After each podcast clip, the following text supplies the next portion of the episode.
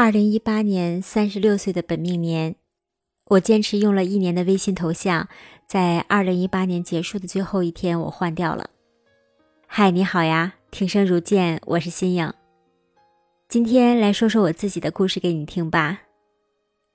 从三十六岁那年开始呢，我就找回了真正的自己。二零一九年的初始，我就成功的走进了健身房。当时私教问我，他说。你锻炼的目的是什么？我毫不犹豫地说：“有一天早晨，我发现了自己的皮肤松了，想通过锻炼让皮肤变得紧致一些，至少呢，不要松得更快。”这个与自己的承诺一直延续到至今，已经四年多了。二零一八年，我遇到了和很多中年人一样的问题，就是工作不顺。不知道是不是中年人该有的宿命，可是就这么巧，让我也经历了。这一年，全国都发生了很多很多大大小小的事儿。与我息息相关的就是我所在的企业也遇冷了，冷的就像寒冬，冷的所有人可能急躁、烦闷、没有目标。有的呢被裁员离开了，有的呢是选择离开。留下来的，好像都已经给自己的内心披上了厚厚的外衣，好像披上这个外衣就可以来抵抗寒冬一样。我自然也不例外，有过不安，有过退缩，用了大半年的时间来去思考，好像自己刚刚大学毕业一样，来考虑自己是不是应该重新去择业的问题。漫长的思考，一年就这样匆匆而过。工作呢变得不忙了，不再是每周必须的出差的日子，生活节奏一下就慢了下来。这个时候我才知道，在人的躯体里面藏着一种叫做习惯综合症的东西。我不适应停下来的慢节奏，索性我就逼着自己重新的来搭建新的习惯，来度过自己的中年危机。每周日的下午一小时的健身房。平均呢，每个月来读一本书。日常的出行呢，选择来乘公共交通。每天呢，目标要一万步。饮食做到不暴饮暴食。周末呢，雷打不动的来陪娃。执行下来一段时间，惊喜的发现，原来生活可以这样美好，时间真的如金子一般珍贵。原来所谓的自律。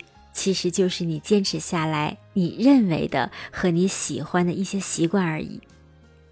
原来所谓的中年危机，其实是你自信内心产生的一种危机，而并非真正的环境危机和年龄所带来的危机。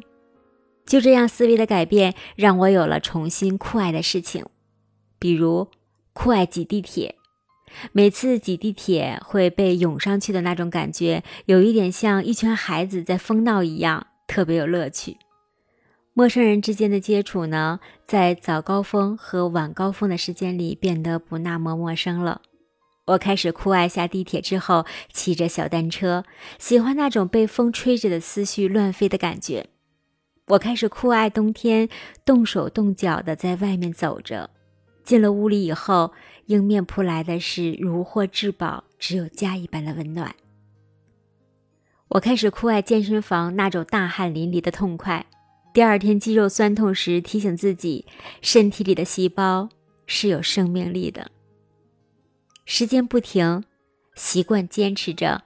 这个时候，我意识到，原来我不单单只会出差见客户，不单单只会谈判，不单单只会像狼一般的觅食猎物。我还可以把生活过成诗一般的美好。我的中年生活从二零一八年三十六岁开启，就像十八岁的孩子该有的一个成人礼一样，一切都是那么完美。我走过了七年之痒，跑完了八年抗战。男人女人都在枪林弹雨当中慢慢的成熟，品味着酸甜苦辣咸。爱情呢，该有的模样。我拥有了油盐酱醋茶里锅碗瓢盆的热闹，我经历着，如同咖啡一样，不是只有苦，还有酸酸的、甜甜的，喝了才知道，你最喜欢的那个味道，才是最纯正的。今年马上四十一岁了，家庭呢，避免不了仍然有各种的鸡毛和琐碎，工作换成了现在的自由。有人说我是幸福的，没有房贷和车贷的各种压力，所以才能全然无顾虑的脱离职场。其实我想说，生活呢是贵在知足常乐，拥有一颗不贪婪的心，就很容易提高自己的幸福指数。心影相信。只要你自己笃定未来总要好于当下，你就一定可以把日子写成自己的诗，把属于自己的诗歌过成属于自己五彩斑斓的画。真实的故事，我来说，你来听。心影祝你晚安，好梦。